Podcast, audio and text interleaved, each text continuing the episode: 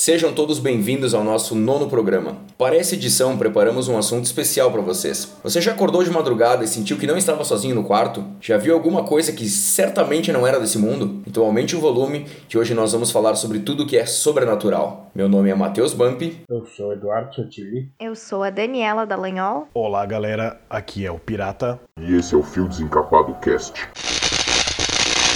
sobrenatural, que ultrapassa o natural, fora das leis naturais. Para começar a entrar nesse assunto, vamos começar do começo. Vamos falar dos medos e das primeiras experiências sobrenaturais da nossa infância. Sotili, conta pra gente o que, que te causava calafrios. De criança, a primeira coisa assim de terror, sobrenatural que me vem à cabeça era no domingo à tarde, no programa do Gugu, quando eles mostravam as reportagens sobre o chupacabra. Isso aí me dava um medo, cara, que era apavorante. Bom, a única coisa assim que eu lembro que eu tinha bastante medo, que minha mãe assistia na quinta-feira de noite, era o Linha Direta.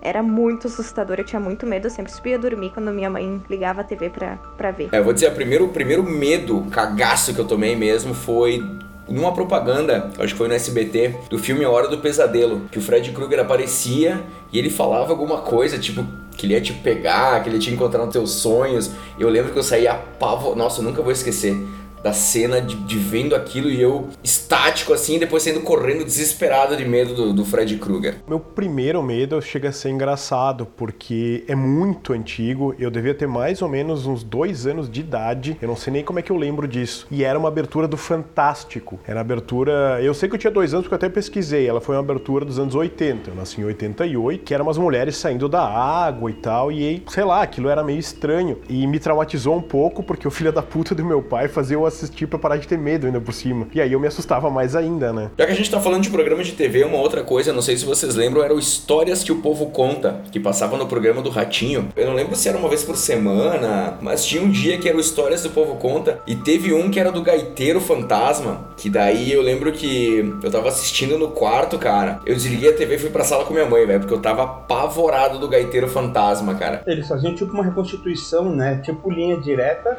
meio muito bosta, não era? Não, era tipo Hermes e Renato a produção, assim, era exatamente isso aí.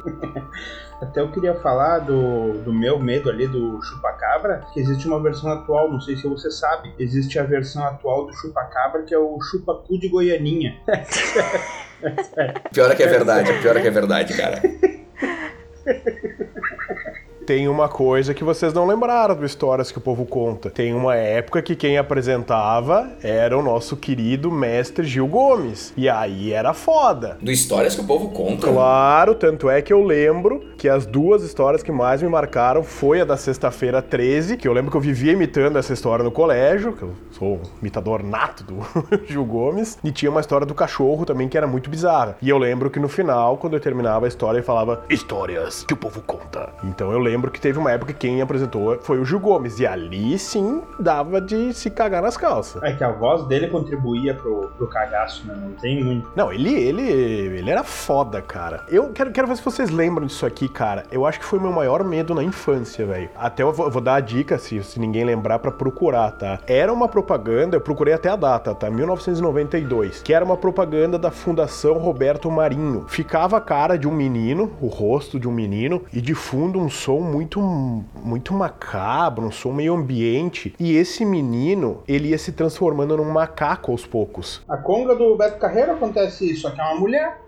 Eu, vou, eu até vou pedir para vocês pesquisarem. Fundação Roberto Marinho, Menino Macaco. Depois eu quero que vocês, tanto vocês quanto os ouvintes, procurem que vocês vão ver como era bizarro para uma criança assistir. E ele ia se transformando aos poucos, aquela música ia ficando mais estranha. E vinha uma frase, uma frase não, um texto sobre. Puta, eu não me lembro sobre o que é o texto, cara. E na verdade é, é, é alguma coisa boa, sabe? Eu lembro que era um texto. Ah, eu lembro que trazia alguma mensagem importante, não sei o que, que era, sabe? Só que a transformação dele, cara, eu lembro até hoje, eu me cagava. Eu saía correndo, eu chorava, eu entrava em pânico, não é brincadeira. Tanto é que minha mãe comenta até hoje, minha avó, bah, lembra propaganda do meio do macaco, te assustava. Falando nisso, Pirata, ontem de noite a gente tava conversando, a gente ficou até umas 5 horas da manhã conversando, eu acho, e o Pirata. Aí virou um pra cada lado e dormiu. Não, o Dani tava aqui, cara. E a gente tava conversando, ele me mandou uma foto. Ele disse, cara, tu lembra disso aqui? E eu disse, cara, eu lembro. Daí eu fui procurar. Cara, não sei se você lembra do SBT. Era uma propaganda que aparecia Jesus. Cara, essa propaganda de Jesus, ela me, ela me perturba, cara, até hoje. O pirata lembrou dela, eu não lembrava mais disso. Era, cara, era tipo uma propaganda que parecia. Era uma mensagem uma mensagem. Se vocês procurarem aí Jesus do SBT no YouTube, vocês vão ver e vocês vão não vão dormir hoje, cara. Cara, não sei se vocês lembram disso. Ele era um Jesus que ele vinha. Eu posso estar falando merda, mas eu acho que era no final da noite, assim, numa programação bem tardia, sabe? Ele ficava meio que de perfil, um fundo mais escuro, ele tinha tipo como se fosse um flash. Como quando tu bate uma foto com flash assim no escuro e fica o flash na cabeça, sabe? Ele tinha tipo a imagem do flash, assim. Eu acho também que tinha uma musiquinha meio macabra de fundo, e ele trazia uma frase cristã, alguma coisa. E eu até brinquei com o Matheus, cara, que a frase que ele trazia, ele falava se você ajudou as pessoas na sua vida, se você fez as coisas certas, porque um dia nós vamos se encontrar e não sei o quê. E dava um tom de ameaça, tipo, quando tu me encontrar, tu tá fudido se não fez as coisas certas, sabe? Cara, era bizarro aquele Jesus, velho. É, o pirata até hoje treme quando escuta essa mensagem aí, né, pirata? Não, ontem de, ontem de noite eu dormi de luz acesa rezando para não aparecer Jesus, né, cara? E tinha algo que também me assustava quando terminava a programação de noite. Alguns canais ficavam naquela estática, a TV ficava naquela estática, que lembra muito o filme do Poltergeist, né? Isso aí era bem bizarro. Tinha algum, algumas emissoras, eles terminavam e ficava umas listras de várias cores diferenciadas, com... Eu não me lembro se ficava um sonzinho de fundo, acho que ficava um sonzinho tipo um... Aquilo também era meio perturbador. Ficava um chiado e era e se não me engano era para ajuste de cor da, da programação. Um troço assim ia, por exemplo, até tipo 5, 6 da manhã. E tinha um que eu acho que era até mais bizarro do que os outros dois, que era simplesmente o logo da empresa, da, da, da Rede Globo, da, da SBT, da Manchete na época, sei lá. Ele só ficava o logo e um silêncio extremamente perturbador. Tipo, ficava ali o logo, sei lá, das quatro da manhã até as sete horas, quando retomava alguma programação, e um silêncio. Tu acordaste de madrugada, ligasse a TV e tava assim, era de se cagar nas calças, velho. Não sei se vocês lembram também o programa do Gugu no domingo, que era o Lendas Urbanas, também dava medo. Vocês assistiam? Eu não, não tenho certeza, porque eu já vi tanta coisa de lenda urbana que eu não sei nem se foi no Gugu ou algum outro programa. O que eu mais tinha medo no Gugu era quando ele se fantasiava de taxista lá e fazia o táxi do Gugu. Aquilo era apavorante, cara. A gente tinha uma, uma versão gaúcha desse esquema todo aí que era que passava no. Porra, como é que era o programa de domingo da, da RBS? Teledomingo. No Teledomingo, isso aí. Uh, passava no Teledomingo domingo sempre uma história, uma história escabrosa, pedra que voava no telhado de uma casa era uma santa que chorava água, era uma mulher com um gigantismo que não tem nada de escabroso, é, é só uma doença, sabe? Mas é, às vezes pegava no, pegava no contrapé e dava um cagaço. O que eu mais tinha medo mesmo da minha infância que, que foi por muito tempo, era de um cara, ele era de verdade. E o apelido dele lá na rua era o Mocorongo. E cara, assim, ó. Era o Sotile? Sério, é sério. Não, não, era um outro mocorongo. E esse cara ele tinha meio que um problema, assim, mental, sabe? E ele ficava perambulando na rua. Ele não fazia mal a ninguém, né? Pelo que eu lembro, assim e tal. A minha avó e meu avô sempre davam comida para ele e tal. Ele tava sempre por ali, mas era tipo, usavam ele como bicho-papão, né? Era um mocorongo. Ó, oh, meu, se tu não parar, eu chamar mocorongo. Ó, um mocorongo. Coitado do cara, né, meu? e eu morria de medo, velho. Na praia, que a gente falou, que eu falei no podcast anterior aí que a gente ia lá para Paz de Torres, também tinha um, um desse tipo aí, e o apelido dele é Gardenal, obviamente você sabe por quê.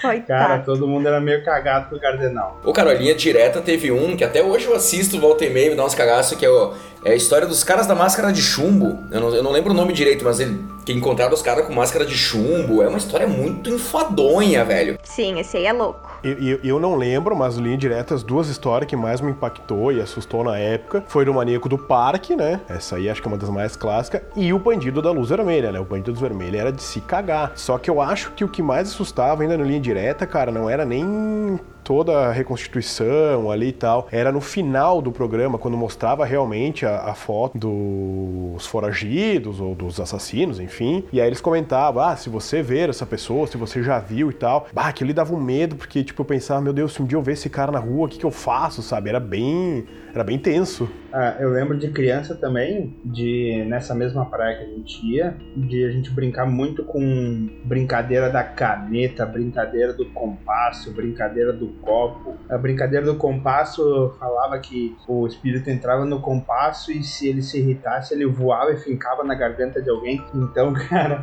se óbvio que é uma palhaçada, sempre tem alguém mexendo, mas quando ele dava uma mexida meio estranha assim, a gente não sabia, era um para cada lado e foda-se.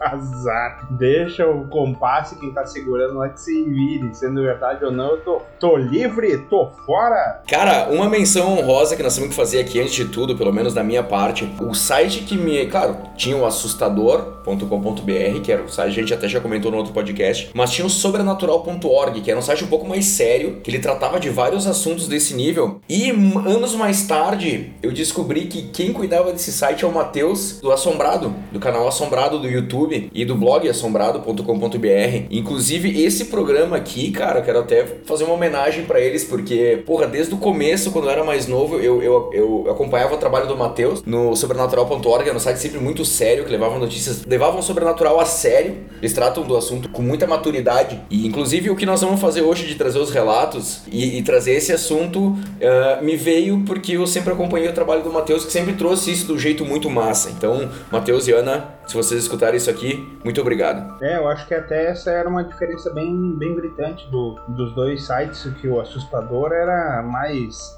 foto e não sei o que, mas parecia menos comprometido com, com o negócio. E até também eu queria dar uma outra dica, que eu acho que até ainda até hoje funciona. Um site que dava uma, que dava uma aliviada no cagaço era o efarsas.com. Então se tu visse alguma coisa meio estranha assim, tu podia tentar entrar lá e ver se, se eles davam uma explicação para aquela foto, alguma coisa assim, porque tinha muita coisa nesse site também que dava explicada de fantasma, de foto de criança voando e o caramba. Eu me interessei cedo por esse, esse mundo sobrenatural, mas a forma como eu me interessei é, é, é um tanto quanto engraçada. Porque eu me lembro que uma vez a minha mãe teve que sair tarde da noite, que tinha acontecido algum problema, e na época eu tinha uns 7, 8 anos e era domingo. E eu lembro que no domingo maior passava na Globo, acho que passava uma meia-noite, uma hora da manhã, ia passar sexta-feira 13, cara, que era aquele Jason vai para o inferno, última sexta-feira 13. Eu lembro até até qualquer, que é aquele que se transforma nas pessoas e tal. Aí eu pensei, bah, é hoje, vou assistir meu primeiro filme de terror sozinho em casa de noite. Cara, eu quase me caguei.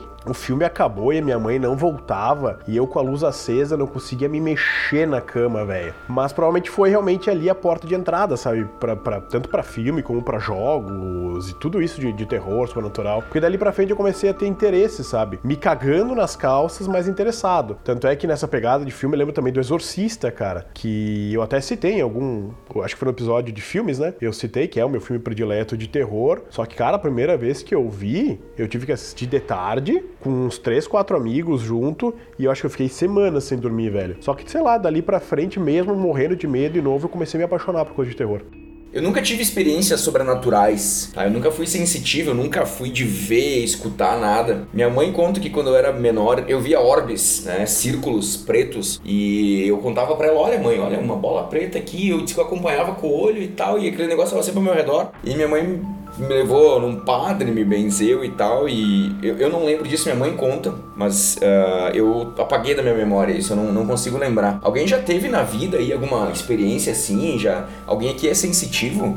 Assim, ó, eu, eu, tive alguns casos que me aconteceram meio estranhos aí no decorrer da vida que eu vou contando no decorrer do programa. Mas eu tive uma situação, digamos, parecida com essa de tu olhar meio que com o canto do olho e tu ver alguma coisa. Tava no curso de informática, na época, e eu devia ter uns 16 anos mais ou menos. Eu sentava na última cadeira no, no, no, no curso, tinha um, um, colega meu, de, tanto de colégio que, quanto de, de curso que a gente fazia junto, ele sentava do meu lado, e atrás a parede e do meu lado esquerdo a parede, então era literalmente o último. Só a título de, de contexto aqui, na verdade, o nosso professor era um negão de 2 metros de altura, e eu até brincava que eu chamava ele de alemão. Vocês vão entender por que, que, eu, que eu comentei do professor, tá? E aí, beleza, tô eu e aqui esse meu amigo, fazendo alguma coisa do curso, e daí daqui a pouco eu sinto que tem uma coisa preta atrás de mim. Só que nem eu disse, eu tenho como, porque é, o espaço era muito pequeno, sabe? E eu sentia com o canto do olho. E eu comecei a tocar esse meu amigo, o Johnny. Então, um abraço pro Johnny. Eu, ô Johnny, ô Johnny, ele que foi, tem um negócio preto aqui atrás, velho. Tem um negócio preto aqui atrás. E aí o Johnny brincou, não, o professor tá lá na frente.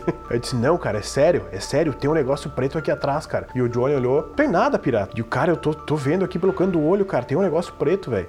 Aí eu me virei não tinha nada. E isso me deixou meio assustado, cara. E beleza, passou-se anos e anos e anos, cara. E um dia eu e o Johnny estávamos na casa de um amigo nosso e esse amigo foi professor nesse curso. Nós estávamos tomando uma cervejinha, bebendo, começamos a conversar e aí começamos a entrar nesse assunto mais sobrenatural e eu contei, bah, teve, lembra aquela vez, Johnny, no curso lá que eu comecei a ver um negócio preto e tal. E esse nosso amigo parou. Ele disse, ô oh, meu, tu viu uma coisa preta no curso assim, assim, assim? Eu digo, sim. Ô oh, meu, tu não foi o único, velho. Tem relatos na, na, escola de várias pessoas que viram essa, essa coisa preta e diz que foi alguém que morreu lá e que a presença ficou no, na escola. Aquela noite eu não dormi, né? Mas fora isso, Pirata, essa tua experiência, tu nunca foi um cara de ouvir, de ver coisas? Eu morei muitos anos sozinho, velho. Uma coisa que eu sempre vi foi a casa instalando, sabe? Muita gente diz que móveis, geladeira e tal, as pessoas dizem que isso é normal. Eu já tomo como normal para mim, porque senão o cara pira, sabe? Num dia que tu tá, por exemplo, vendo um filme de terror, alguma coisa, e dá uma instalada lá na cozinha, alguma coisa, eu já fico meio cabreiro, sabe? Se é um dia que eu não assisti nada, ah, é a geladeira, é o fogão, é a madeira e tal. Mas a gente nunca sabe, né, cara?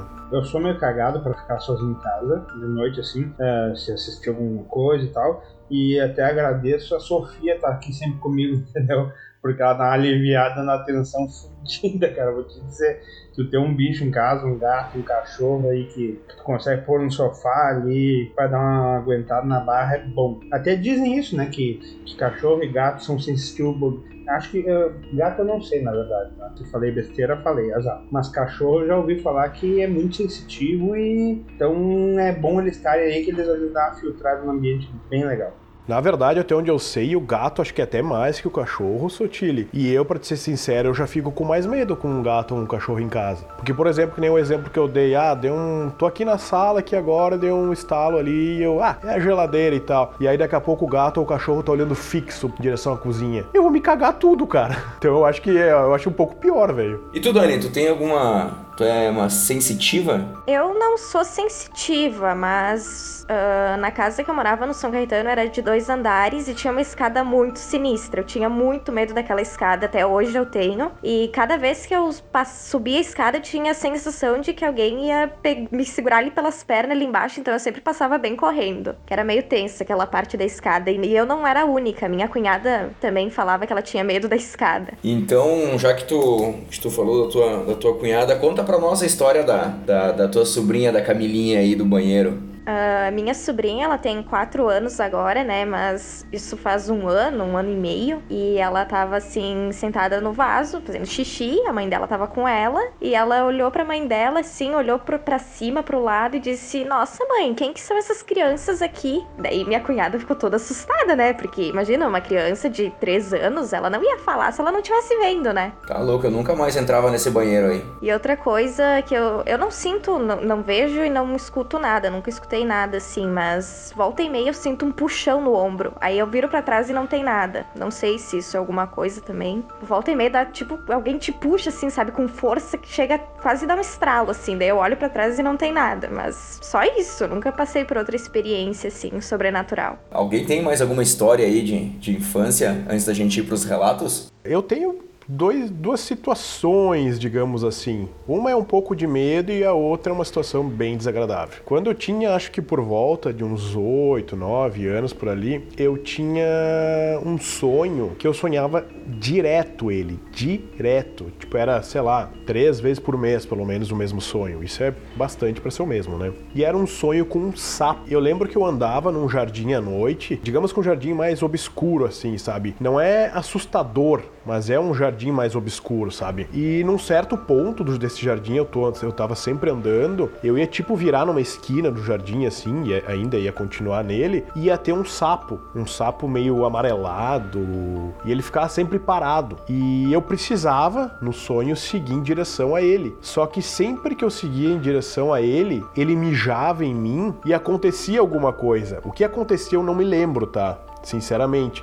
Eu até andei pesquisando, se eu não me engano, tem uma lenda que se o sapo mijar em ti, fica cego e tal. Provavelmente era isso que me acontecia no, no sonho. Só que isso me perturbava um pouco, porque eu, eu sonhava muito seguido e eu cheguei a um ponto de estar de tá sonhando e começar o sonho, eu já tá no jardim e eu já saber, puta que pariu, eu vou andar no jardim, eu vou dobrar, vai ter o sapo, o sapo vai me mijar e eu não tenho o que fazer, sabe? Isso me, me deixava bem assustado.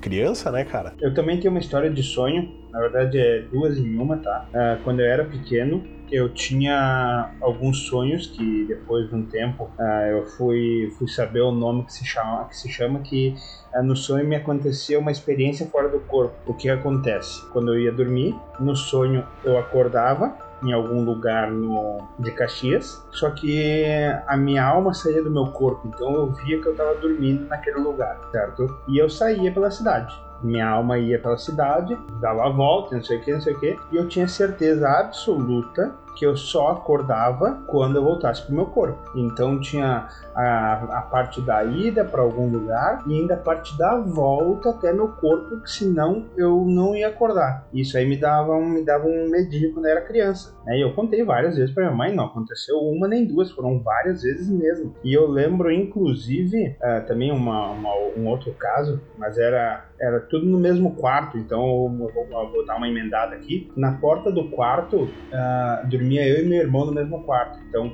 a minha, a minha cama ficava bem, é, bem na direção da porta quando a porta do quarto estava aberta. E ela, quando estava aberta, na parte de fora da porta, ficava pendurado um perna, um perna longa de um metro e meio por aí, mais ou menos. Então, quando eu acordava, eu dava de cargas e perna, perna longa na porta. E foram várias vezes que eu via um, uma sombra preta saindo de trás dele, como se fosse uma pessoa, e voltando quando, quando ele via que eu estava vendo ele, por exemplo. Então, o, o perna longa também é um, é um problema na minha infância. Tu sabe, Sotile, que, que nessa pegada tua, uh, o outro relato que eu tenho mais de sono, o sonho é mais ou menos nessa pegada. Ele lembra um pouco paralisia do sono, que é uma coisa muito desagradável, né? E, e, essa pegada também de tu sair do teu corpo, de tu ver o teu corpo ali dormindo. Quando eu era mais novo, cara, eu tinha muita paralisia do sono, muito, muito. Tanto é que isso, sei lá, dos 10, 12 anos até, sei lá, meus 20 anos, eu tinha muito, que chegou até uma, é, uma, um certo momento que eu meio que conseguia até controlar até estranho falar, mas eu, sei lá, eu já tava dormindo, eu já até sabia que era paralisia, eu meio que me controlava. Por acaso, se alguém estiver escutando, né, e não souber, a paralisia do sono, ela, tu não consegue gritar, tu não consegue te mexer, é, é apavorante, né? Só que teve uma vez que realmente, acho que eu fiquei semanas sem dormir, cara. Eu tava dormindo, não sei se foi sonho, não sei se é mais ou menos essa pegada do Sotile de ter levantado a alma, o espírito ter saído do corpo, só que eu senti que eu me acordei e que eu tava no meu quarto e quando eu me acordei tinha uma menininha em cima de mim, uma menininha com uma faca na mão. E eu me assustei pra caralho e eu tentava me mexer e não conseguia, a menina era muito forte e eu tentava gritar pra minha mãe, eu morava com a minha mãe na época, acho que eu devia uns, uns 13 anos na época, e a voz não saía, muito atrelado à, à paralisia do sono, isso, sabe? Eu, eu, meio que lembro como se fosse até hoje, sabe? Eu tentava me mexer em nada, em nada, e a menininha ficava apontando a faca assim para mim, e daqui a pouco ela veio com a faca e ela acertou a faca no meu peito e quando ela acertou, ela entrou, tanto a faca quanto a menina entraram assim para dentro do meu corpo, sabe? Na hora que entraram, eu senti uma dor muito forte no peito e eu consegui gritar. E aí eu dei um berro assim, estrondoso. E aí até hoje eu não sei muito bem o que aconteceu, porque a dor realmente eu fiquei sentindo, tudo indica que foi um sonho e tal, só que foi muito apavorante, cara. Bom, fiquei, eu não conseguia dormir durante semanas, cara, porque eu ficava pensando, puta, vou, vai, vai ter a menininha em cima de mim com a faca e tal. Cara, isso foi horripilante.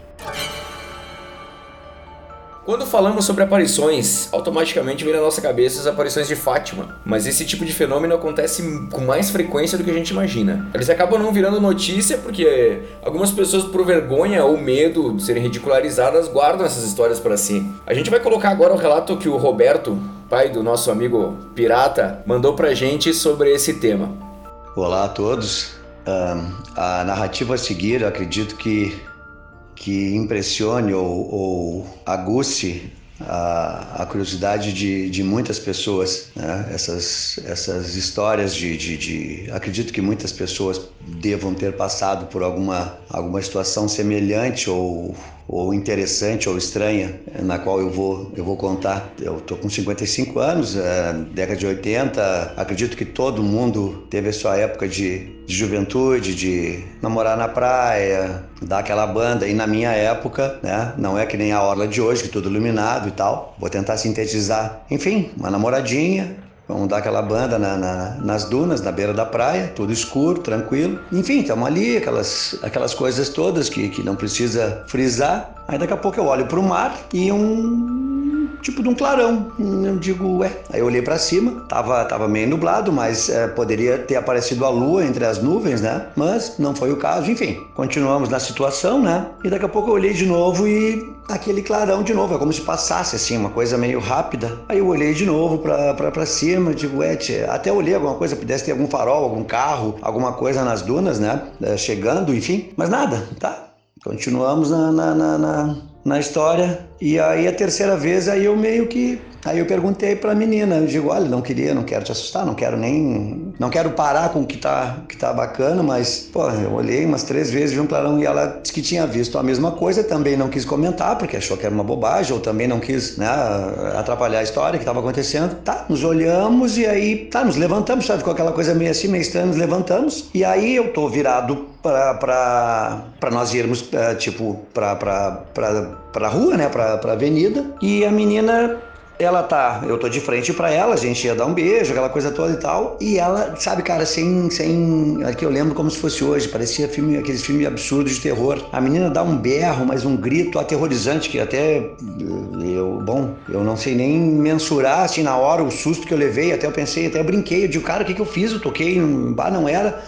E a menina começou a gritar, mas gritar, gritar, fu, e vamos embora, e vamos embora. Eu digo, cara, o que que foi? Cara, ela falou, vamos embora, e não olha, e não olha, e vamos embora. Eu digo, o que que ela não olha e corre? Eu digo, caralho, vamos embora, né? Vamos correr, tá louco? E comecei a correr com ela, cara, e aí subimos as dunas, e, enfim, só para resumir, quando chegamos na praça, bom, ela palpitava, a menina tava com branca, aí já tinha claridade, já dava pra ver, tava pálida. E aí eu digo, cara, o que que é, meu? Agora eu tô encafifado, o que aconteceu? Aí ela disse que, tá, a gente estava ali né, aquela coisa toda, ela viu aquele clarão que nem eu, mas não quis e tal. E aí quando nós levantamos aquela coisa toda, ela olhou para trás e ela viu nitidamente a avó dela, né, tipo estendendo a mão como se fosse falar alguma coisa para ela, e sendo que aí ela vai me dizer que a avó dela estava morta há mais de 5, 6 anos. Eu digo, cara, tu tá louca, não, não, tu tá viajando e ela, e ela, pô, pelo amor de Deus, juro por tudo que é mais sagrado. Bom, não dá para dizer, né, cara? Aquela aquela história toda da beira da praia, aquele aquela excitação toda foi pro saco, né? Lógico. E meio bizarro assim, porque eu, uh, e ela, bom, ela não, não conseguiu dormir, tanto que depois ficou, ficou, aí comentou com a família e com a família não, na verdade era uma era uma era uma tia que tava, eu lembro, que também era meio assim, era uma, uma tia muito próxima e ela, enfim, aí começou a comentar algumas coisas, mas é que foi foi uma coisa, foi a primeira vez que eu tinha passado por uma experiência assim, né? Eu não vi, ela, ela viu, mas era uma coisa aterrorizante a maneira que ela que ela que ela pedia pra gente correr, pra gente sair dali e tal. Enfim, foi meio foi meio punk. Cara, vou ser bem sincero, quando tu mandou esse, esse relato, pirata, eu pensei que ia ser um relato sobre OVNI, cara. Porque quando ele falou que viu um clarão na beira da praia, né? Tem muitas histórias de, de coisas que saem do mar e tal. Eu jurei que era. E quando, quando terminou ali, eu me arrepiei, cara. É um relato bem forte, cara. Não, pois é, quando o pai me, me contou isso aí também, eu também achava, ah, história de OVNI, né? E não, cara, e sabe que até depois a gente tava conversando em off, debatendo sobre isso aí, ele até tava comentando, bah, a guria era gente boa e tal, gata pra caralho. E ele disse, mas eu não quis continuar com ela de jeito nenhum. Porque disse que depois de um tempo, cara, ela, tá, ela começou a contar pro meu pai que começou a ouvir coisas. E disse que ela ouvia crianças em volta da cama, disse que ouvia coisas quando tava dormindo, eu acordava e não tinha nada, meu pai disse: Ó, oh, eu não vou ficar com isso aí nem fudendo, cara, tô vazando. Ah, eu vou te dizer o seguinte: eu, eu tô fudido, né? Que eu vou dormir sozinho aqui hoje. Que nem eu falei, ainda bem que a Sofia tá aqui. Cara, eu nem, eu nem sei porque que eu aceitei gravar essa, esse programa com vocês. Sério. Eu não sei porquê. Na real, assim, ó, cara. Vocês não têm contato com meu pai, obviamente, né? Só que eu não me surpreendi nem um pouco com essa história. Que na verdade a véia veio pra avisar a guria: não vai com esse vagabundo, que esse cara não vale nada. Vou dizer, cara, eu tenho uma concepção sobre esse negócio de fantasma e, é uma ideia que eu criei, tá? Talvez, não, eu não tô dizendo que é, que não é, mas pelo menos é o que eu acho. Por exemplo, quando tu vê um arco-íris, tá? Tu vê um arco-íris, tu consegue enxergar de que cor a que cor. Tu vê do violeta até o vermelho. Pra lá do violeta tem o ultravioleta e do vermelho tem o infravermelho. A gente não consegue ver, mas a gente sabe que tá lá. Então assim, cara, de repente, as pessoas, algumas pessoas, elas conseguem ver algo além do que a gente consegue ver. Eu, eu, não, eu não vejo nada, eu não vejo nada, tá? Então, de repente, as pessoas que elas entram naqueles transes, que tomam ayahuasca, isso acaba te fazendo conseguindo ver alguma coisa que tu não consegue ver de repente, sabe? É que nem o cachorro. O cachorro escuta coisas que a gente não consegue escutar. Mas é porque não existe, eles estão loucos? Não, porque eles têm um preparo para escutar coisas numa frequência que a gente não escuta. Então, às vezes as pessoas falam de fantasma. Ah, meu, eu vi fantasma. Cara, vou dizer que duvido? Eu não vi. Mas eu vou dizer que o cara não viu? Se o cara tá aqui me jurando que viu, sabe? Então eu acho que pode ter uma explicação muito mais simples e. Claro que não é simples essa explicação, ela é meio absurda, mas para mim faz sentido. Talvez as pessoas elas vejam coisas que o nosso olho não enxergue, mas elas tenham alguma coisa que elas veem. É, e ali nessa situação ali do meu pai, pô, ele disse que viu um clarão, etc e tal, a mina também viu, só na hora ali que levantou e tal. Em teoria, a, a, a avó dela surgiu pelas costas do meu pai, no caso, né? E só a menina viu, tanto é que ela disse, ah, corre, não olha para trás e tal. Eu até, eu acho que eu teria olhado para trás, cara. Depois de uma certa distância, né? Com certeza, mas eu acho que eu teria olhado para ver se eu teria visto também, sabe? Acho que se meu pai tivesse virado, acho que ele teria visto também, cara, porque como ele já começou a ver a situação da luz e tal, provavelmente se ele tivesse virado, ele ia ter visto a avó dela e ter, acho que estaria meio traumatizado até hoje, cara. É, na verdade, eu ia comentar que, que de repente a avó dela veio para dar um aviso para ela, né? Conversar alguma coisa. Quando tu fala que ela veio avisar, quer dizer que ela não está aqui, ela estava numa outra dimensão e veio avisar. Eu estudo muito. Estudo, estudo é uma palavra, mas enfim, eu leio muito sobre experiências de quase morte. Eu não acredito que o nosso corpo esteja atrelado à nossa. O que algumas pessoas chamam de espírito, alma, eu chamo de consciência. Acho que a consciência, depois que acaba aqui, ela vai para um outro lugar. E não tem por que ter mais conexão com, com isso aqui, sabe? Até os espíritas que me desculpem, mas eu, por exemplo, a partir do momento que eu morrer, que eu for pra um outro lugar, cara, eu não volto aqui, mas nem que me obriguem, velho. Não sei o que vocês acham sobre isso. Eu espero que não, aqui não seja o final que tem outra coisa. Mas é, o cara ficar, ficar vagando por aqui, o cara. É porque ainda tá devendo alguma coisa, né? Tá precisando fazer alguma coisa para finalizar. Porque passar todo esse sofrimento que passa em vida e ainda continuar aqui depois para assombrar os outros é meio complicado. O pirata a gente já sabe que ele já viu alguma coisa com o canto do olho. Alguém, algum de vocês já chegou a ver alguma coisa um pouco mais sinistra, assim, tipo, de ver, assim, tu dizer, puta que pariu. Eu, de novo. tu? Aham. Uhum. Sou todo ouvidos. Uma vez estávamos em Porto Alegre, isso já mais velho, por volta dos 20 anos de idade. A gente estava num bar bebendo, eu e os amigos, e depois nós íamos para dormir na casa de um casal de amigos que morava em Viamão. Beleza, enchemos a cara no bar lá e tal. Eram as quatro e meia, 5 horas da manhã. Pegamos um táxi. Acho que a gente entrou em cinco no táxi, porque eu lembro que a gente estava numa galera, eu sei, foi uma troca pro taxista, e como era de madrugada tal, ele, ele deixou. Só para contextualizar, de Porto Alegre até Viamão, é, na madrugada acho que levava um, uma meia hora mais ou menos. Desse percurso aí de, de uma meia hora, dez minutinhos mais ou menos, pegava-se uma estrada, uma estrada bem escura. E beleza, então saímos da, da, da, da, parte mais urbana, por assim se dizer, de Porto Alegre e estávamos nessa estrada, né? Eu estava sentado no banco da frente, o taxista obviamente também, né? E o resto do pessoal atrás. Tamo indo tal, galera já, já todo mundo meio quieto, uns meio bêbados, uns com sono. Tinha um, um, amigo meu que, que não bebe, tava mais quieto também e tal. O taxista também não tava falando. E nós indo, né? Daqui a pouco eu avisto lá assim na frente na estrada uma coisa meio branca. E eu digo, é, que que é aquilo, né, cara? uh, O táxi foi se aproximando, até porque era caminho, né? Era uma parte reta da estrada e foi se aproximando, se aproximando, se aproximando. E eu vi a famosa noiva de branco. Ah, existe muito a lenda da, da noiva de branco. E eu vi a noiva de branco no, no meio da estrada.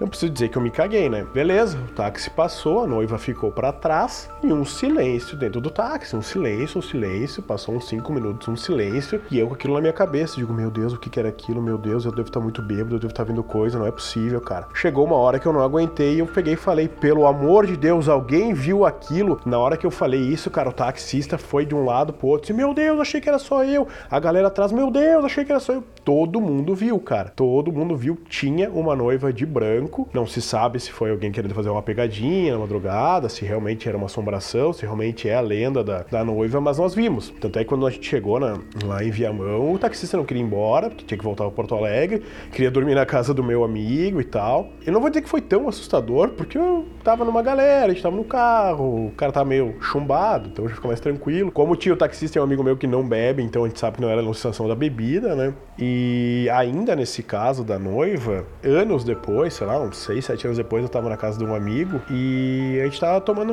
uma cervejinha ali e entramos nesse assunto de, de coisas sobrenaturais, começamos a conversar e tal. E tinha uma amiga dele também, no, esse dia na casa dele, que eu não conhecia. E ela tava no quarto, mexendo no computador e tal, e eu e ele na sala conversando. E daí eu sei que eu puxei, eu, bah, lembra aquela vez lá a história lá de da noiva e tal, mas eu nem comentei de onde é que era, só falei da noiva. Nisso a guria bota a cabeça para trás assim no notebook, olha na minha direção e ela, por acaso essa história da noiva foi em Viamão? Eu só olhei para ela e disse, por acaso meu amigo já tinha te comentado dessa história? Ela, não, mas essa história da noiva aqui no sul é bem famosa e, e é lá em Viamão. Diz que um monte de gente já viu essa noiva no meio da estrada. Não sei o que que vocês pensam, galera, mas eu vi a noiva de branco.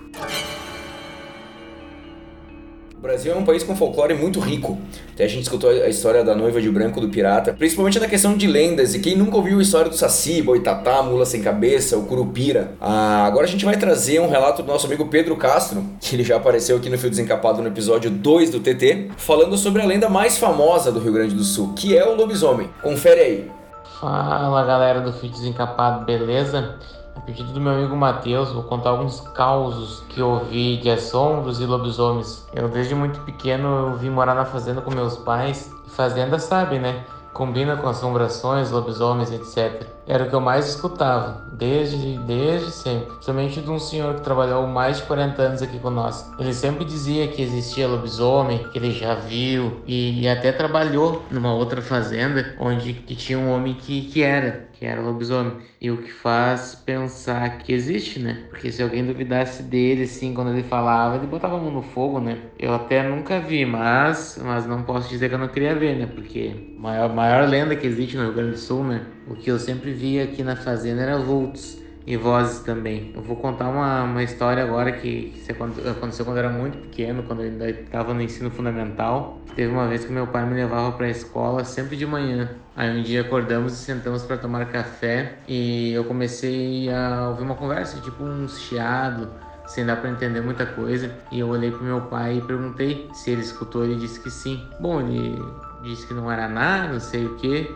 Bom, eu me arrumei, saímos. São 5 km até a faixa aqui da sede da fazenda. Quando chegamos no meio do caminho, assim, mais ou menos, numa invernada, né, que é um espaço onde fica o gado, tinha mais de 10 sendeiros mortos. Foi uma, foi tipo um choque, né, pois parecia que a voz estava avisando disso, né, do que tinha acontecido ou ia acontecer. E aqui também, hoje em dia não, não, não é tanto assim, né, era mais antigamente, até muito, muito curioso, porque geralmente quando era mais pequeno, assim, que eu via muito vulto, assim, tava muitas, tipo, vozes assim, mas aquelas vozes sem entender nada, né? E, e, durante o dia, muitas vezes. Então, sempre foi uma, foi uma coisa, assim, que, que eu sempre tive medo, né? Até eu brinco que os filmes, assim, que eu tenho mais, mais medo de, de ver, assim, que até não sei pra rua, é filme que tem coisa de lobisomem, lobo, assim é bem, é bem curioso, né? Bem engraçado, que para muita gente isso não existe, né? Mas eu, como eu falei ali, né? Por morar em fazenda e coisa, eu sempre tive um pouco de, de medo dessas coisas. Ah, e também tem mais uma coisa que o pessoal, assim, que, que eu chamo de pessoal de, de fora, assim, de fazenda e pessoal antigo, o, o lobisomem, na, na, na crença deles, não é como em filme, né? Que relata em filme, eles é como se fosse tipo um espírito que pode entrar tanto em pessoas, uh, uh, animais, enfim, qualquer qualquer ser vivo, digamos assim. Essa parte assim é bem interessante assim, faz a gente pensar, né? Porque aquilo de filme é bem fictício assim, né? Mas essa parte assim de ser tipo um espírito, uma, uma entidade, já fica uma coisa mais mais pra gente ficar pensando. Bom, aqui no relato do Pedro a gente tem duas questões, né? A questão do, do folclore do, do lobisomem, que é vista de uma maneira diferente. A gente tem que, tem que entender que, dependendo a parte do estado que tu tá, Uns veem realmente como um espírito que entra numa pessoa e essa pessoa fica descontrolada, e outros realmente veem como uma pessoa que se transfigura e vira realmente um lobo. Então, até a gente vai trazer um segundo caso depois, um segundo áudio que é do Matias, que é irmão da Dani, meu cunhado, que ele tem uma história que a avó dele conta, que inclusive dizem que tem uma foto que foi tirada, mas depois a gente coloca esse áudio aqui. Eu só quero pedir para vocês primeiro aqui, alguém já teve alguma alguma premonição, que seja em sonho, seja uma sensação diferente depois aconteceu? Assim, ó, questão de premonição, não me recordo de nada no momento, tá? Mas uma coisa que eu tinha muito era déjà vu. Tinha uma época, principalmente na época que nós estudávamos ali no, no, no Santa, eu e tu, Matheus. Aquela época eu tinha muito déjà vu, cara. Era, era incrível. Eu também tenho bastante déjà vu, não deixei de ter. Uh, eu tinha bastante quando era criança e continuo até hoje, cara incrível que pareça. Uh, não sei a explicação, mas acontece, não vou dizer seguido, mas acontece várias vezes, de tu ter certeza que tu já viu aquilo ou que tu já, já esteve naquele lugar ali com aquelas pessoas específicas e tal. É bem, é bem intrigante isso aí. Cara, eu vou dizer, eu nunca tive premonição assim, coisa, mas eu sou muito bom em acertar carta ou o dado que vai cair, né, Dani? É, quando a gente joga canastra é um inferno, né? Vem um 6 de ouro, e não é que vem um 6 de ouro mesmo? Me diz o número da Mega Sena de quarta-feira aí, então.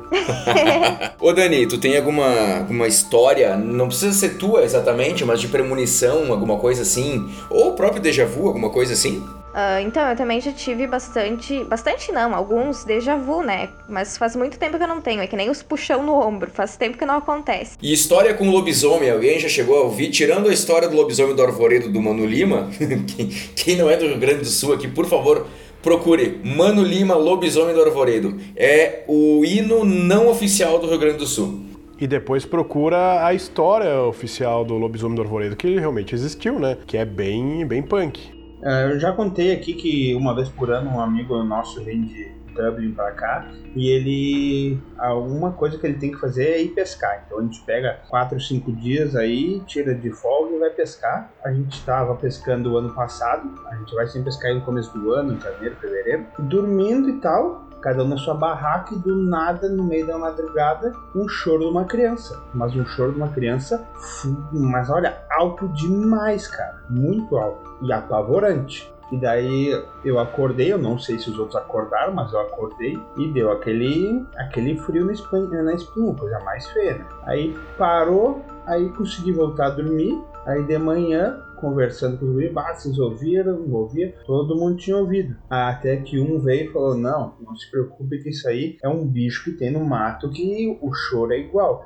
Se eu não me engano é o graxaim, tá? Que tem bastante ali por lados de Jaquirana e tal. Cara, de madrugada tu ouviu um troço desse, vocês não têm noção de quão parecido é com o choro de uma criança é, é, de se apavorar. Mato é, é o lugar propício pra tu ver, tu ouvir, é bem complicado, cara. É, cara, vou dizer, eu fui 10 anos escoteiro e a gente acampava muito, muito, muito e eu já passei por situações assim que tensa, sabe? Da gente se olhar assim e dizer, meu Deus, tomara que não seja nada, vamos esquecer, porque senão cara fica louco, velho. E uma coisa é o mato de manhã e de noite, cara, é Cara, assim, ó, parece que tu tá num outro lugar. É muito. Assim, ó, quem, quem viveu em mato sabe disso. O mato é uma coisa de manhã e de noite, cara, é outra coisa. Não é a mesma coisa.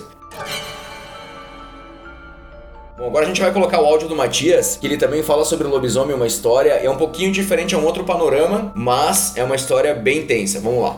História que minha avó conta até hoje, né? E meu falecido avô também contava confirmou a história, né? Contou também a mesma história ali que na época que eles moravam em Vacaria, que eles eram, sempre foram bem pobres assim, sempre moravam meio retirados assim, sabe? Onde tinha bastante mato, né? E o avô e a avó contam ali que teve uma época lá que dentro de um cemitério eles viram um lobisomem, até fotografaram, alguém conseguiu, não sei exatamente quem, conseguiu fotografar o lobisomem lá dentro do cemitério. Diz que na foto ou não, não tenho certeza se meu avô viu pessoalmente assim, e, ou se foi só pela foto ali, diz que o, o lobisomem estava dentro do cemitério comendo restos dos sebos de velas ali que o pessoal acendia para os entes queridos, né, que tinham falecido, que estavam no cemitério, enfim. Cara, eu pagaria muito por essa foto. Ah, não, não. Eu também ia querer muito ver essa foto. Eu até pedi pra Dani, Dani, quem que tem essa foto que nós vamos buscar? Ah, a Dani falou que deve estar lá por Vacaria, em algum parente. Cara, eu preciso ver essa foto. tá? Eu preciso, porque é uma foto bem antiga, ela deve ser muito antiga. Com certeza não deve ser falsa, porque, né? E eu tenho muita curiosidade, cara. Essas fotos antigamente aí, é, pode até não ser o lobisomem, mas até o formato quando tu bate essas fotos mais antigas, ainda mais no cemitério e tal, ela já fica bizarro o suficiente pra tu te cagar, cara.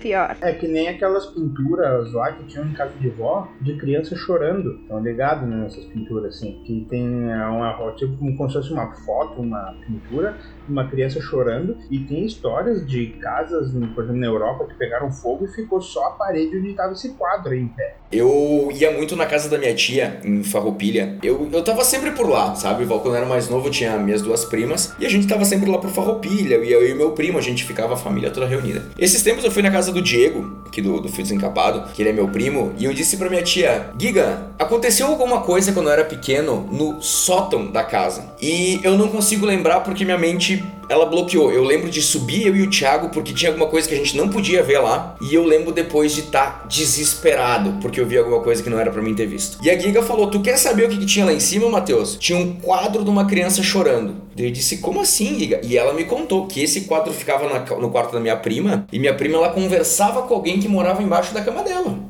E ela conversava e conversava e tal. E diz que minha tia ficou sabendo da história desse quadro e ela tirou e botou no sótão esse quadro. E eu lembro que uma vez, talvez eu e meu primo fomos lá espiar, a gente, eu não sei exatamente o que, a gente viu. E eu disse, Giga, é verdade. E ela, sim, é verdade. Pode pedir pra, pra, pra, pra tuas primas, pode pedir pra, pra quem tu quiser. E eu não sabia dessa história, eu fiquei sabendo ano passado, cara, dessa história. Porque eu sabia que eu tinha visto alguma coisa lá muito tensa e era essa porra desse quadro. Inclusive, eu até procurei na net, minha, minha tia falou: não, é esse aqui, porque tem alguns quadros crianças chorando. E é de um que é um do menino, acho que é o mais clássico. E tem toda uma lenda esse quadro. E olha só, agora que tu comentou nesse, nós não tinha nem combinado, cara. Tu comentou e eu lembrei, eu lembrei desse caso aí. Bom, antes da gente seguir pro próximo relato aí, eu vou dar uma acalmada nos nervos aqui, principalmente do Sotile que tá muito nervoso. Eu, eu sinto na respiração dele que ele tá muito tenso.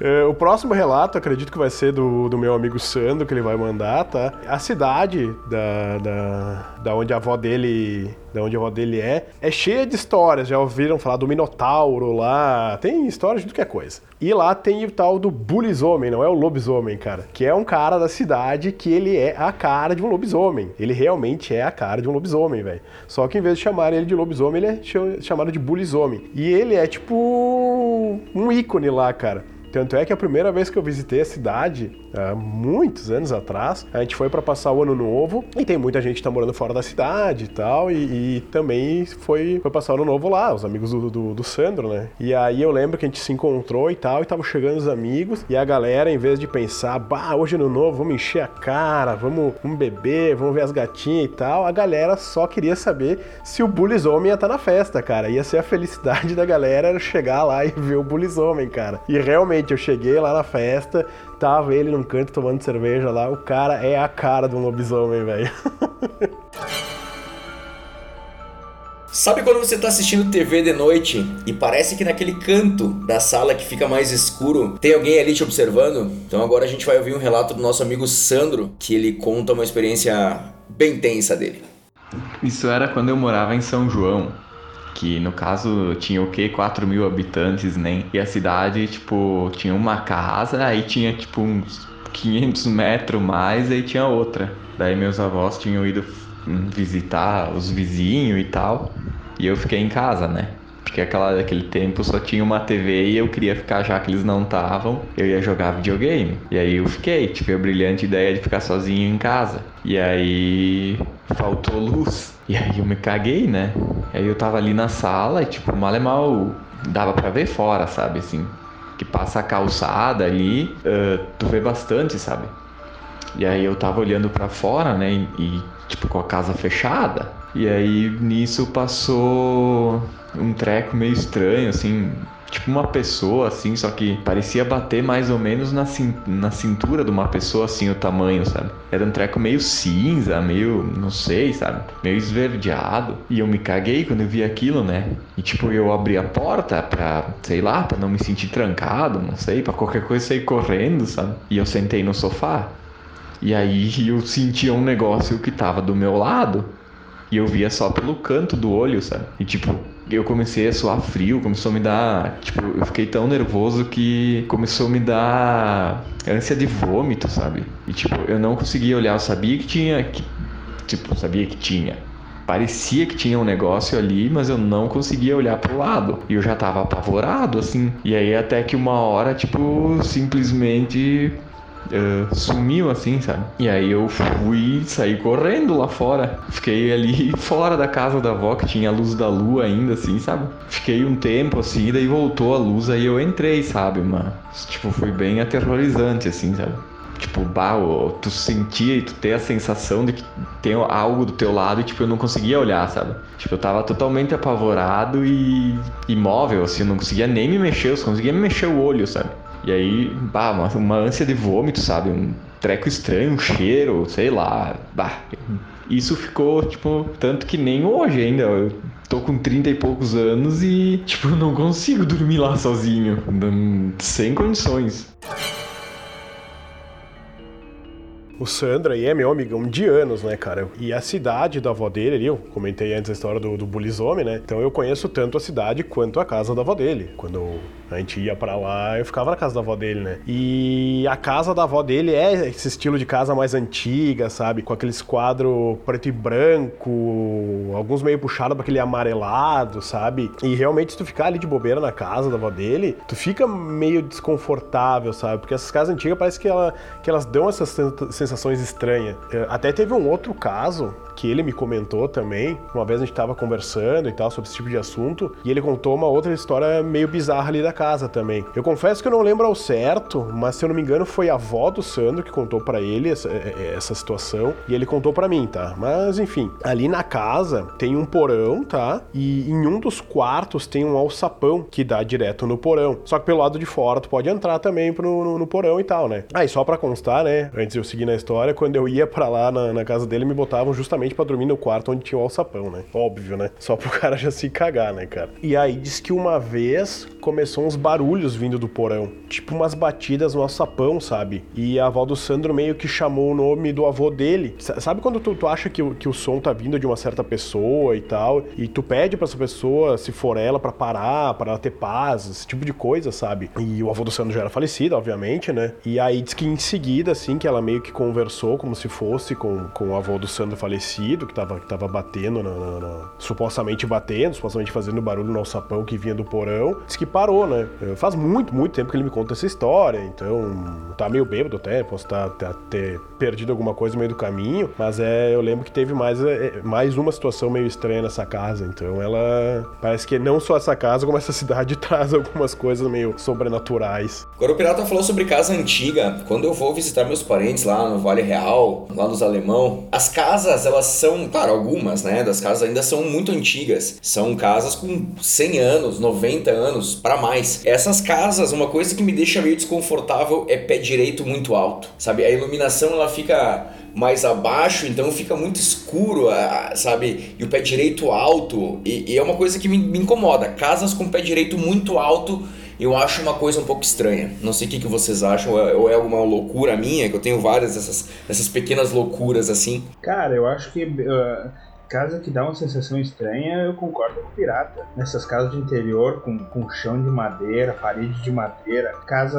é que normalmente elas são um andar só e são grandes pra caramba, sabe? Isso aí que eu acho que é, meio, que é mais propício pra esse tipo de coisa, porque aí tudo estrala de madrugada quando, quando muda a temperatura, madeira estrala, aí tu já interpreta como outra coisa. Eu acho que isso aí que me dá mais, mais um, um negócio assim. Na verdade, agora eu tô morando sozinha e minha casa é antiga, de madeira e é enorme. Eu nunca vi nada lá, mas a minha cunhada, a mãe da Camilinha, que eu contei a história, ela disse que já viu alguma coisa lá, né? Então eu sempre fico meio assim, né? Porque eu tô morando sozinha com quatro gatos, né? Então, né, eu fico meio assustada, mas fazer o quê? Bom, eu já morei numa casa dita assombrada, porque eu morei uma época uh, numa casa que uma, uma parente próxima minha uh, se enforcou, tá? Isso muitos anos antes de eu morar na casa. Era uma casa antiga, não tanto. Eu morei quando eu tinha ali meus dos 10 aos 13, alguma coisa assim. Tinha um cômodo da casa, o cômodo que ela se matou. Era muito gelado, sempre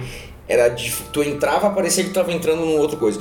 Mesmo sabendo só depois que eu saí da casa que me contaram realmente o que aconteceu, eu sabia que tinha acontecido alguma coisa ali, mas a família não, não gostava de falar. Teve, teve uma situação bem intensa dentro da casa que aconteceu naquele quarto, inclusive com uma aparição, tá? Uma aparição, mas isso é uma história para outra hora. Mas eu vou te dizer o que, que eu sentia dentro daquela casa. Quando eu entrava, parecia que me sugava as energias daquela casa. Era muito pesado. Inclusive, eu até comentei com o Pirata ontem, que chegou no momento que eu, eu sabia que tinha alguma coisa ali. Não era uma coisa ruim, mas era uma coisa pesada. Inclusive, eu jogava videogame de noite de costa para um corredor e para uma sala escura que a gente a gente deixava sempre a sala escura, imagina, de noite, minha mãe tinha que dormir, tinha que trabalhar no outro dia. Eu jogava videogame no meio da sala, na TV não tinha nada atrás de mim. E eu jogava ali e parecia que o escuro vinha e me abraçava. Eu me sentia protegido naquela casa, mas eu me sentia protegido por alguma coisa estranha, sabe? Então foi uma, foi uma época bem estranha da minha vida, assim. Eu, não, eu sentia, não vi, nunca vi nada, mas tu tinha, eu tinha certeza que dentro daquela casa era alguma coisa. Inclusive o Diego, eu acho que ele comentou num podcast que quando ele ia na casa da minha avó, ele tinha que passar por essa casa e ele passava correndo. E até hoje é, é, é, uma coisa, quando tu passa lá, tu passa, tu dá uma ligeirada no passo, assim, porque é uma sensação muito estranha. Sabe que Sandra aí comentou sobre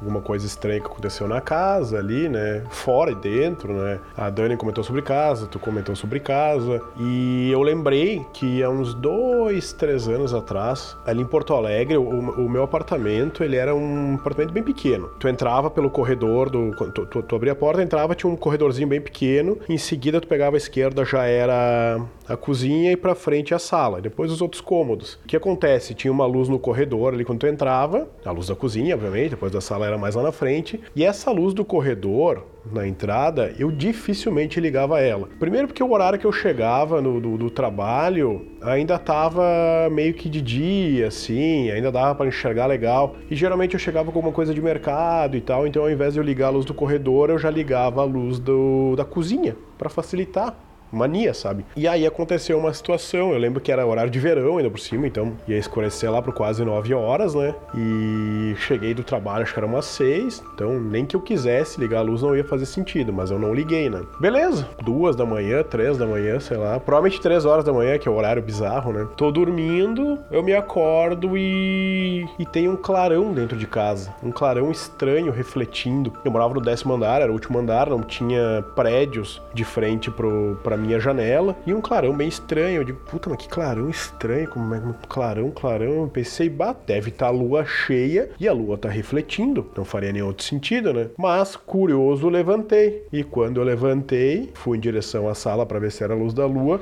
olhei pro corredor e a luz do corredor tava acesa. E eu tenho certeza mais que absoluta que essa luz não foi acesa. Bom, né? Não preciso dizer que vai mais umas duas semanas sem dormir. Eu, na minha cabeça, queria acreditar que, sei lá, passou uma lagartixa em cima cima da, do interruptor e trocou e acendeu a luz, mas sei lá, sei que foi foda acordar três horas da manhã, provavelmente devia ser, e uma luz de, do nada ligada em casa e tu mora sozinho. É bem, bem punk. Bom, já que tu falou de casa, cara, deixa eu contar uma situação bizarra que aconteceu esse ano aqui ainda. Eu tava com o celular e como aqui, aqui em casa Uh, tem a casa e atrás tem a garagem, o salão de jogos em cima, enfim. Uh, eu peguei o celular e disse, bah, vou mostrar pra minha mãe isso aqui, tava na internet. Quando eu saí da porta, eu deixei ela meio encostada Porque eu já ia voltar, tava frio, deixei ela meio encostada. E eu fui para trás, só que quando eu cheguei na porta da garagem, ah, são alguns cinco passos, seis passos, a internet caiu, porque tem um repetidor lá atrás, mas é uma bosta. E eu disse, porra, vou voltar para carregar aquela imagem, salvar e mostrar pra mãe. Quando eu cheguei na porta, assim, ó, tipo, eu, eu, eu não perdi de vista a porta, digamos assim, eu só tava de costa para ela. Mas se ela tivesse fechado, eu teria ouvido. Ela tava quase encostada, ainda pra bater um vento para fechar ela, realmente, uma porta pesada, cara. Quando eu voltei, a porta tava fechada, só que a porta não tava só fechada. Nesses seis metros que eu andei, a porta trancou. E eu disse, meu Deus, a porta tá trancada. Eu, eu bati, eu disse, será que minha mãe tá aqui dentro trancou? Daí eu disse, bom, deixa ela trazer. Fui lá ver, minha mãe tava lá atrás, na, na garagem lá. Eu encontrei minha mãe e disse, mãe, tu, tu, trancou a porta? Eu disse, Matheus, eu tô aqui atrás. Como é que eu tranquei a porta? Eu disse, mãe, a porta tá trancada. Tu trancou? Eu disse, não, não tranquei. Daí a minha mãe, ah, braba, já pensou, o que que esse piada de merda fez? Chegamos lá, eu, disse, eu expliquei pra minha mãe, mãe, aconteceu isso, isso, isso. Só que aconteceu uma coisa nesse meio do caminho, que eu lembro quando eu cheguei na porta para carregar de volta, antes de encostar na maçaneta, me deu uma queda na pressão de um grau, mas de um grau, vocês não estão entendendo. E o celular começou a dar pau. O celular começou a ficar preto e coisa, e, e antes de eu botar a mão na, na fechadura para entrar. E o celular começou a bloquear, a passar, e o meu celular, pô, meu celular é novo, cara. Começou a passar pro lado e como se tivesse a tela dando pau. E me deu realmente uma, uma sensação muito estranha. Me deu um, um, uma queda na pressão fodida que não me dava fazia muito tempo. E nisso, quando eu fui botar a mão, trancou. Disse, meu Deus, que coisa estranha. Consegui recarregar o bagulho, que eu tava na porta de casa, já funcionou a internet, voltou a funcionar o celular, consegui baixar. Disse, mãe, a porta está trancada. Ah, Matheus, vai ver que a porta bateu com o vento e trancou. Disse, mamãe, a porta não bateu, a porta tava. Enfim. Eu olhei lá, resumindo, a gente teve que entrar com uma chave extra que tinha na garagem pela porta da frente. Tem a porta da cozinha, a porta da frente, a gente entrou pela porta da frente. Quando a gente foi ver, realmente tinha uma volta, tinha dado uma volta a chave. Então, não bastou a porta fechar, alguém deu uma volta na chave. E daí eu fiquei muito ressabiado aquela noite. Eu fiquei muito, muito. Até hoje, quando eu conto essa história, a galera, não, o menino bateu a porta e fechou. Mas, velho, não bateu. Primeiro, não bateu a porta. Eu teria escutado a porta bater. Porque quando bate com o vento, tu sabe que dá um barulho. Eu tava 5 metros dali, eu não, eu não tava dentro da garagem. E essa história, até hoje, muito mal explicada. Esse, esse, toda essa conjuntura dos fatos hoje é muito estranha para mim, sabe? Eu não sei exatamente o que aconteceu. Mas é uma situação estranha. Alguém já passou por alguma coisa parecida com isso? Eu só, só queria comentar que provavelmente quem trancou a porta foi a mesma pessoa que puxa a Dani pelo ombro. Ai, para, credo. uh, e essa história do Matheus é verdade, porque ele gravou um vídeo pra mim no WhatsApp e disse: Olha, Dani, a porta trancou, minha mãe tá lá atrás, o Tomás não tá em casa, não tem ninguém em casa, a porta tá aqui chaveada, nós não temos chave para entrar, ficamos trancado para fora. É verdade, isso aí, fiquei com medo também. E realmente, quando eu entrei em casa, eu também vi, entrei gravando. Entrei gravando e mostrei, ó, tá trancada aqui dentro, minha mãe tava junto comigo e tal. E eu não sei que fim teve esse vídeo, mas enfim, não tem nada demais, só uma porta trancada, né? Mas realmente foi muito estranho, foi uma coisa muito atípica. E aquele negócio de quando, antes de chegar na porta, começar a dar pau no celular e, e eu me dar uma queda na pressão fodida, cara. Eu nunca tinha passado por nada parecido, não sou sensitivo, não. Mas foi uma situação ímpar, assim, uma coisa muito estranha. Inclusive nessa sala, nessa, nessa cozinha, na verdade, quando tu entra na cozinha, a, gente é gringo, né? Tem a, tem a porta de entrada, o hall de entrada, só pra bonito. A gente usa a cozinha, inclusive a, a, na cozinha a gente faz as refeições. A sala de jantar foi usada três vezes para jogar board game. Então ali nessa, nessa, nessa copa, digamos assim, eu tava jogando com a Dani, eu acho que a Dani vai lembrar disso, e a gente tava jogando um jogo chamado Marco Polo. Esse jogo tem alguns dados coloridos, e são cinco dados de cada cor. Eu tava com, com o vermelho, e eu peguei meus quatro dados, e um deles caiu. Ele bateu na mesa, no tabuleiro, ele bateu na minha coxa, porque eu fui tentar pegar ele, né, com, com a coxa assim, bater pra, pra ver, e ele caiu no chão. Só que ele não fez barulho quando ele caiu no chão. Não fez barulho nada, ele simplesmente desapareceu. Tu lembra disso, Dani? Sim, lembro. Foi bem tenso. E eu comecei a ficar louco procurando a merda do dado, porque ele caiu, porque ele bateu no meu joelho. Não era possível que ele batesse no meu joelho e voltasse pra, pra mesa. E, bah, eu louco, brabo, brabo procurando, porque imagina o jogo do Jonathan, né? E nisso minha mãe chega, porra, mas tá aqui, Matheus, os quatro, os cinco dados não são cinco dados? Eu sim, são cinco dados. Estão aqui na mesa. Velho, esse dia eu falei pra Dani, puta que pariu, tem o que essa, essa, essa parte da casa aqui que acontece umas coisas bizarras? Simplesmente, cara, o dado bateu no meu joelho porque eu tentei bater nele e foi pro chão. Quando foi, eu perdi ele de vista. Só que não deu barulho. E estavam todos na mesa, cara. E era o dado vermelho, porque são cinco dados vermelhos, cinco dados azuis, cinco dados, sabe? São, são cinco de cada cor, assim. E foi uma situação muito, muito estranha mesmo. Tinham tomado algum negocinho ou estavam. Não, não, na pureza, 100%. Não, eu tô sempre sóbria. Tá sempre sóbria? É por isso que tá vendo tanta assombração. É, pode ser. Bom, pra terminar, eu quero fazer uma pergunta pra vocês. E essa pergunta é bem simples. Dani, tu acredita em assombração? Ah, eu acredito. Acreditar, eu acredito. Nunca vi, mas eu acredito. Eu acredito. Acredito sim, é, que nem a Dani, nunca vi nada, mas acredito sim. Pirata, tu acredita em assombração? Não, são muito mentirosos. É meio difícil eu, eu, eu, dizer que não acredito, né? Porque olha o, o tanto de história que eu contei para vocês aí, então fica meio, meio complicado não acreditar, né? Segunda pergunta, então, complemento da primeira. Dani, tu gostaria de ver alguma assombração? Ah, eu não sei se eu gostaria de ver. Eu acho que não, eu ia me cagar tudo. Sotile, tu gostaria de ver uma assombração? não. Curto e grosso assim, não? Mais que depressa, não. E pirata, tu gostaria de ver uma assombração? Cara, eu já vi a noiva, tu quer que eu veja mais o quê?